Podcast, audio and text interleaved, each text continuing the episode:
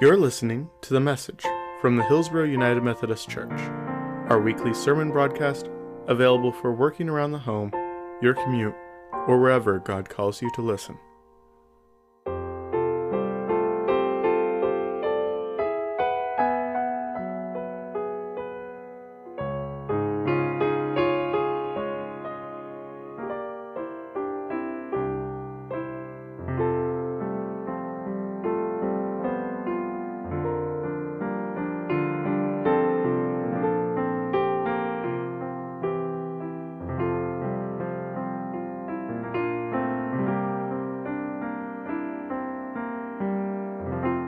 Just want to share a couple minutes. You uh, may say to yourself, well, just what is a district superintendent and what does she do, do and where does she go? So, in case you don't know that, um, the Cascadia district is a district that starts up in Astoria and Seaside, uh, goes down to Tillamook and that area. It swings through uh, Forest Grove and Hillsboro, and then it kind of heads south to Newberg and through Salem and it heads east to uh, Wilsonville and Woodburn and Oregon City and down to Salem and then out to Silverton and Stayton and then over the mountain to Bend and John Day.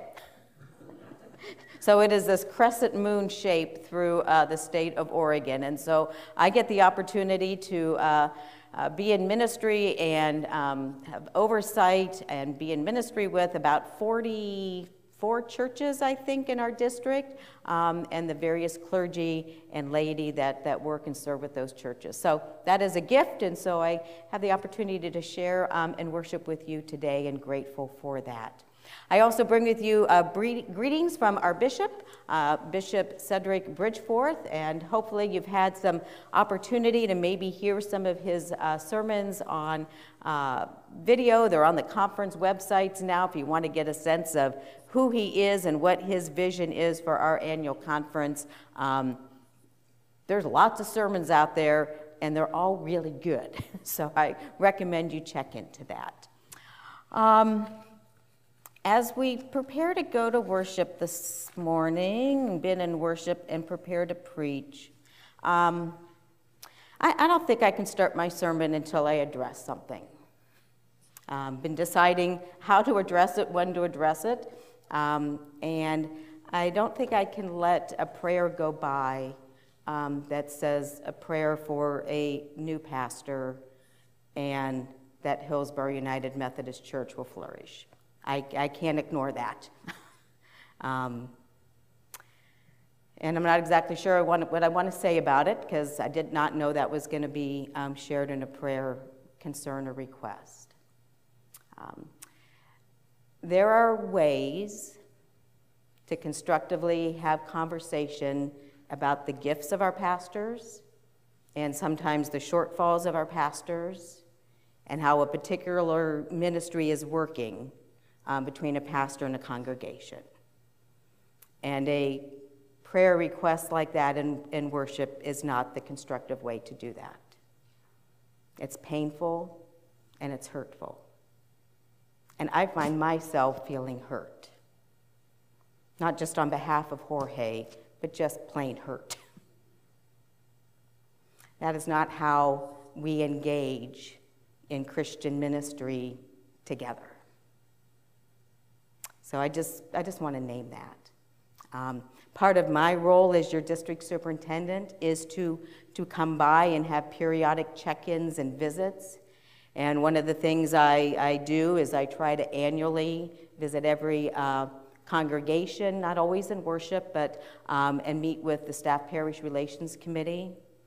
And we'll be doing that after worship today, and I do that for every church. I don't just go get to some of them. Um, and we'll have a conversation reframed around uh, two primary questions. The first question is um, What are the gifts you receive from each other? So, Pastor Jorge will share what it is he appreciates about being in ministry here at Hillsboro and what he appreciates about the laity and the ministry of the laity here at Hillsboro. And then the folks gathered will speak about how they, what they appreciate of the ministry of Pastor Jorge. And then the second question I uh, will ask is what do you need from the other for ministry to go well here? So, what does Pastor Jorge need from the congregation for ministry to go well here, for him to best do his job? And what do the laity need from Pastor Jorge to best live out their ministry and call as lay people? And so we'll have that kind of conversation of what you need from each other for ministry to go well. And then if there's other things that need to be um, named or addressed that don't get covered in those, there'll be space for that as well. So that's questions I ask throughout the district when I, when I go to different churches. And um, now that Pastor Jorge's been here for a year, it's a good time to have that kind of a check in. So we'll be having that time um, together. Oh, I'm just trying to decide how much to say. I could say so much more. do it. do it. Do it. I might need a drink of water first. um, you know, so I'm, I'm, I'm, totally off script here, but that's okay. Um, I think the other thing I want to share is ministry is not easy right now. I don't care if you're in a congregation that's doing something new and different or if you're in a congregation that's doing the same old thing you were doing 20, 30, 40, 50 years ago. There are very few congregations right now that would say ministry is easy. Okay? So, my flippant, off the top of my head, thought sometimes is you can slowly dwindle and die doing the same thing, and we have congregations that are doing that. Or you can risk, you can engage in asking God, what is it we're being called to do? And if that reveals a new ministry that is uncomfortable and challenging, maybe with the possibility of the gift of new life, what do you have to lose? Um, I, I, mean, I had a similar conversation with another congregation, um, just the pastor and the leaders, uh, just this last week, and um, it's a congregation that became reconciling I don't know, I'll say eight years ago, maybe seven years ago, but it was not a thoughtful process. It was a cursory process at, at best.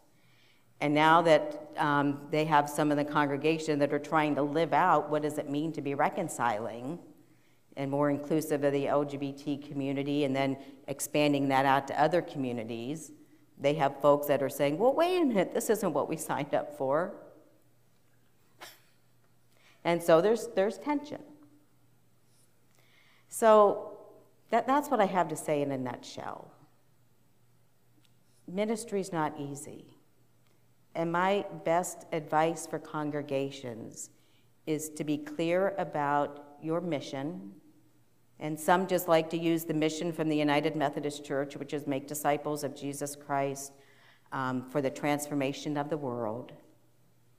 And then with that mission, you decide what's our vision of what it looks like to have followers of Christ here that make a difference in the world, that transform the world. What does that look like for us here in Hillsboro? Loving everyone, building community, serving selflessly, and following Christ. Okay, so you have that, that vision. And then you have your values that are attached to that and be grounded in that as you live out your ministry. It's not going to fit everybody's needs or desires. It's not going to fit everybody's spiritual needs or desires. Sometimes the vision has to be more important than some individual needs or desires. And that's a hard one. That's a hard, that's a hard one but it's but there's that balance.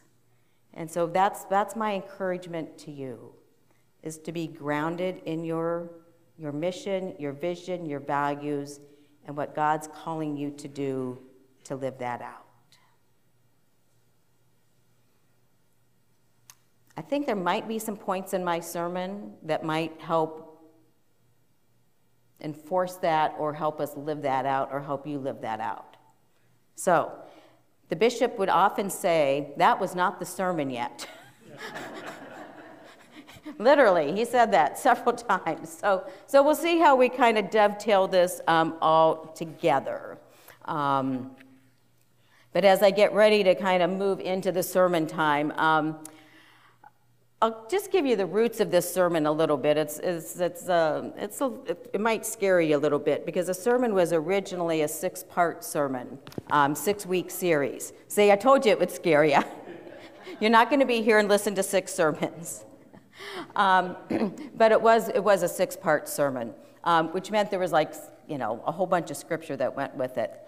But I have pulled together just these couple passages that I'm going to touch on before I get into the heart of the sermon.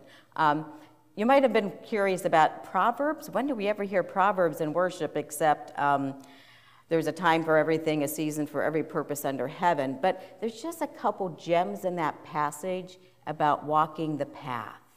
And it talked about walking a path that reveals the light of dawn. It talked about walking the path that has light and healing, about a path that has springs of life.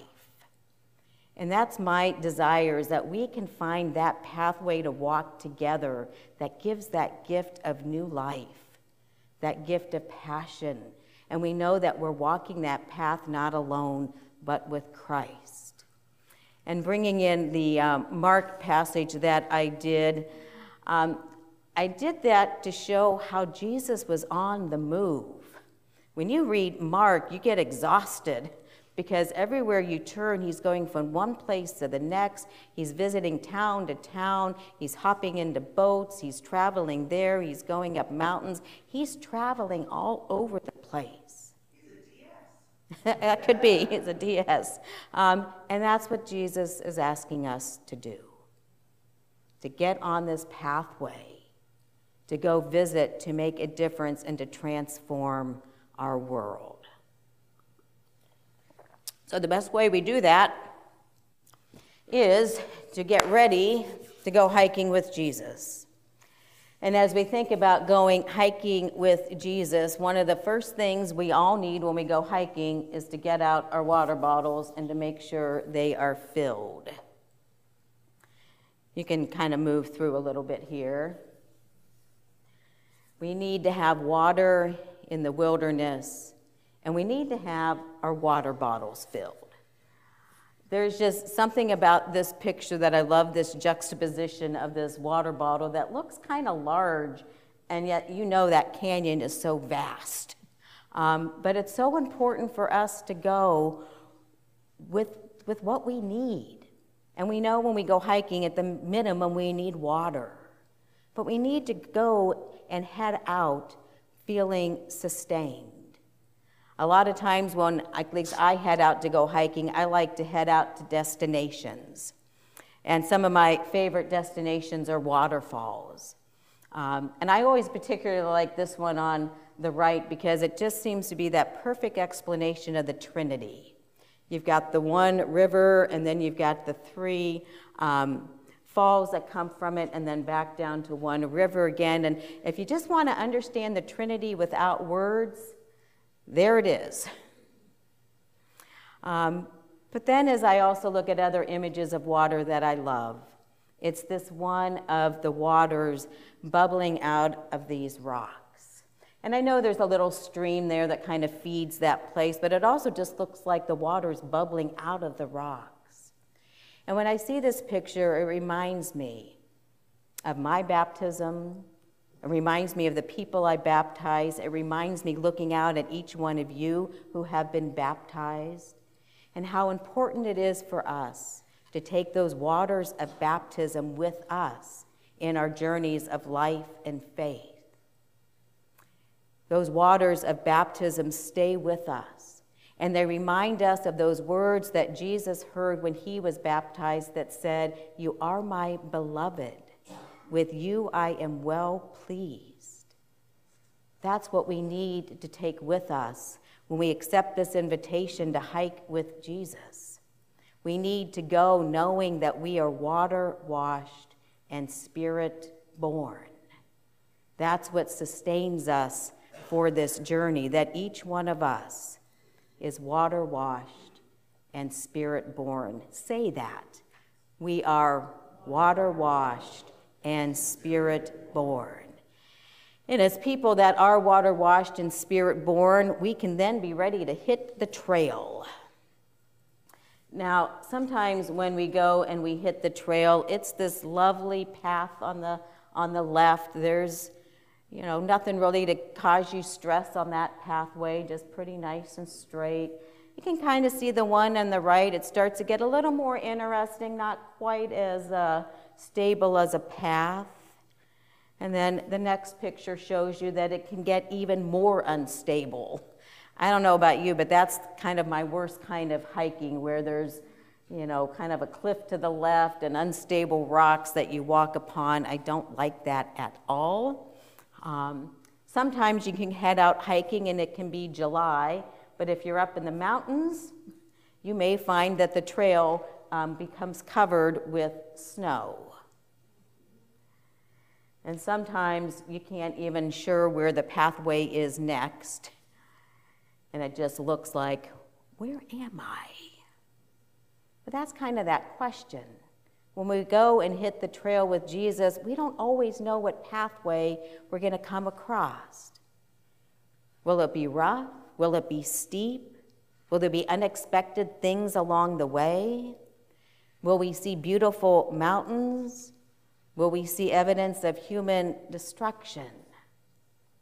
I think about when each uh, disciple was called by Jesus and heard those words, Follow me.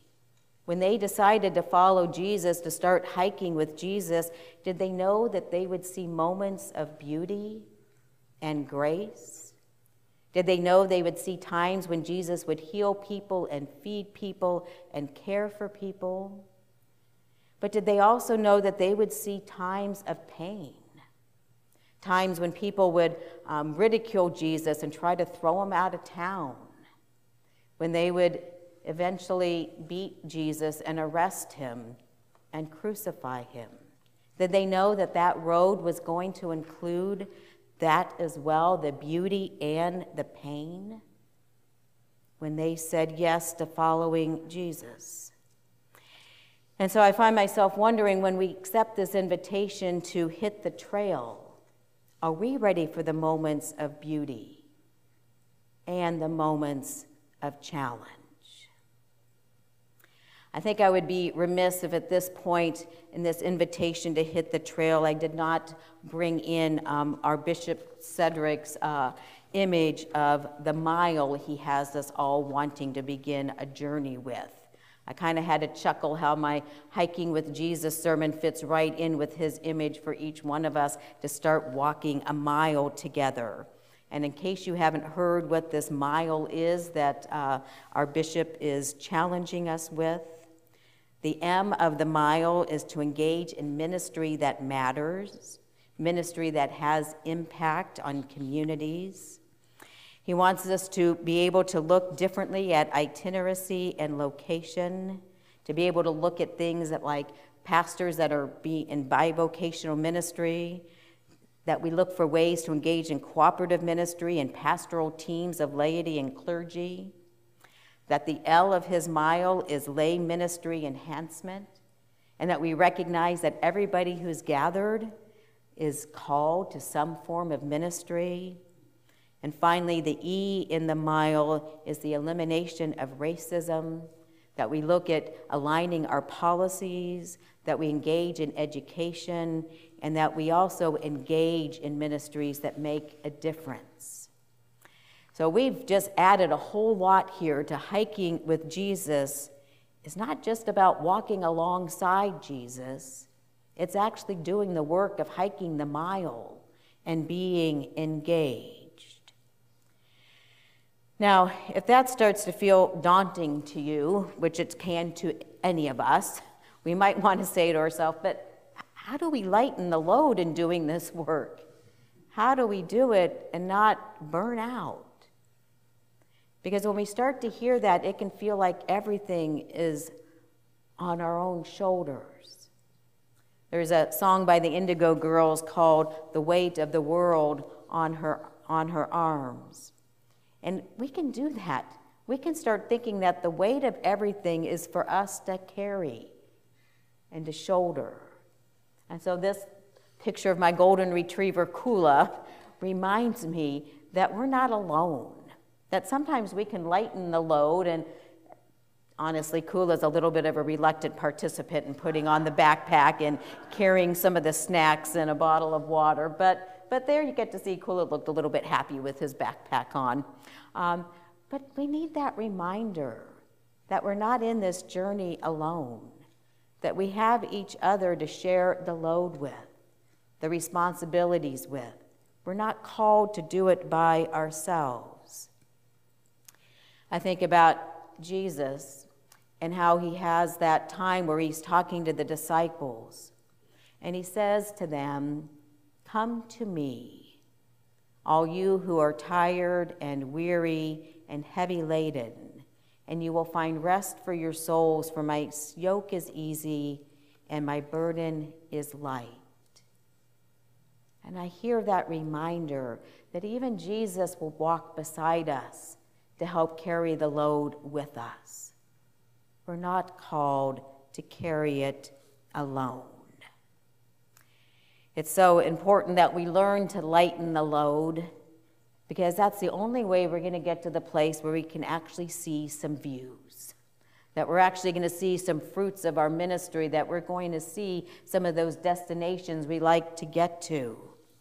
Sometimes the views are rather expansive and views of mountains and views of the Grand Canyon. Um, this next picture is one of my favorite views, and instead of hiking boots, I'm in my kayak um, at Timothy Lake, and I will be there Tuesday um, for 10 days. So you can call me from Tuesday till July 6th, but I won't get back to you. um, but we like to take in this view and this expanse and reminders of their visions out there that are bigger than ourselves. But that I'm also reminded at the same time that sometimes we need to take in the view that's just right there at our feet. The views of that which is maybe a little smaller and right there in front of us. And be reminded of the smaller things in life, the small gifts of grace, the small acts of kindness that come our way, those small miracles, because sometimes that's what keeps us going to get to the big, grand view, or even just the opportunity to catch a bird um, in the wild. That's a, it's a Japanese white eye um, that I saw in Hawaii once. Sometimes we want to get to the wide view and see it all. And sometimes we need to be reminded of the small miracles graces and kindness that are right in front of us. But even all of that can make the journey hard, and we can find ourselves asking that familiar question Am I there yet?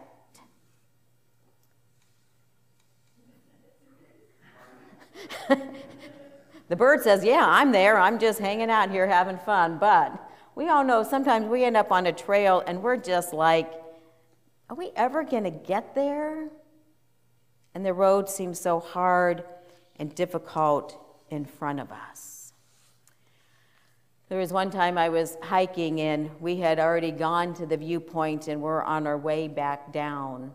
And somebody asked the question that was uh, on their way up Is it worth it? And I've asked that question too when I've been on the way up, but this time I'd, I'd already been there and back, and, and I just found myself saying, Well, I, I don't know. That depends. It depends on what your definition of worth it is. I don't know if that view is going to knock your socks off and you're going to have a religious experience up there that um, is new or not. But sometimes the question of is it worth it isn't always about that destination, it's about the journey on the way. So it's almost is it worth it? Is it worth it because you're here out in God's beauty and creation? Is it worth it because you're hiking with fellow companions and sharing in conversation and taking breaks for snacks and water? Is, is that what makes it worth it? The journey, the step along the way, what you see and experience before you get to the quote destination? So we always have this nagging question is it worth it? Is it worth the struggle to be in ministry now in 2023 in Oregon? Is it worth the struggle? And my heart says yes, because there are moments of grace, there are moments of beauty, there are moments where I see lives changed. I mean, hey, as a district, we collected 10,000 rolls of toilet paper for our local food banks. That made a lot of people happy. But I also see lives changed and touched in deeper ways. Is it worth it? And sometimes, as we ponder that question, we need to simply do what I call listen to the wind. That we need to take some moments to pause and to ask ourselves one more time what is it we're being called to? When we find ourselves feeling impatient and we want results now, we want peace now, we want justice now, to pause and to listen for God's voice. Even as sometimes we find ourselves saying, How long, O Lord? How long, O Lord, will we spend more time in prayer for five lives of value that were lost this week, but forget to pray for the, I think it's at least 70, 100 or so lives that were lost um, in another accident this week in the waters, because some of them received more attention than those who were immigrants and it's received less attention. How long, O oh Lord, do we have those inconsistencies? And when will we pray equally for all of these lives that are lost tragically? And so we get impatient and we wonder, well, what is God's voice saying to us now? And my word that I always keep hearing from God in these moments of pausing is that God's desire is the same as ours to create peace, to reach out to the needs of people, to work for justice, to keep creating love, to create opportunities for new life. And so I invite you to take some moments when it feels like it's such a challenge to pause, to listen to the wind, to God's voice, to listen to the Spirit, saying what it is you're called to do now as a congregation. Who is in your community to reach out to now? Whose lives can you impact and touch with ministry that matters? How can you continue on this road of um, increasing your cultural awareness and in blending in communities and, and embracing the gifts of each community. How can you walk this mile and know that you're not walking it alone? You're walking it with the waters of your baptism that say you're water washed and spirit born. You're walking it with each other. You're walking it with Jesus who says, Give to me your burdens because I'll walk it with you. You're walking it with, the, with Christ, with God our Creator, and with the influence of the Holy Spirit. So may you take a deep breath. May you walk this journey, this hike with Jesus, and walk it together. Amen.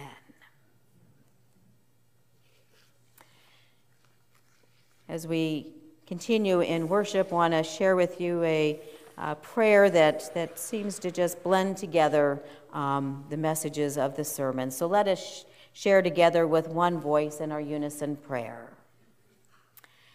May I walk this day in the realm of grace, walking with you my feet firmly in your earth path, my heart loving all as kindred, my words and deeds alive with justice. May I walk as blessing, meeting blessing at every turn, in every challenge, blessing, in all opposition, blessing, in harm's way, blessing. May I walk each step in the moment of grace, alert to hear you and awake enough to simply, simply yes. Amen. Thank you for listening to the message from Hillsboro United Methodist Church. Our senior pastor is Jorge Rodriguez. Presently, our live stream of services are available at 10 a.m on the Hillsboro United Methodist Church YouTube page. You can find out more, like us on Facebook, or subscribe to our YouTube at hillsboroumc.org. Thank you.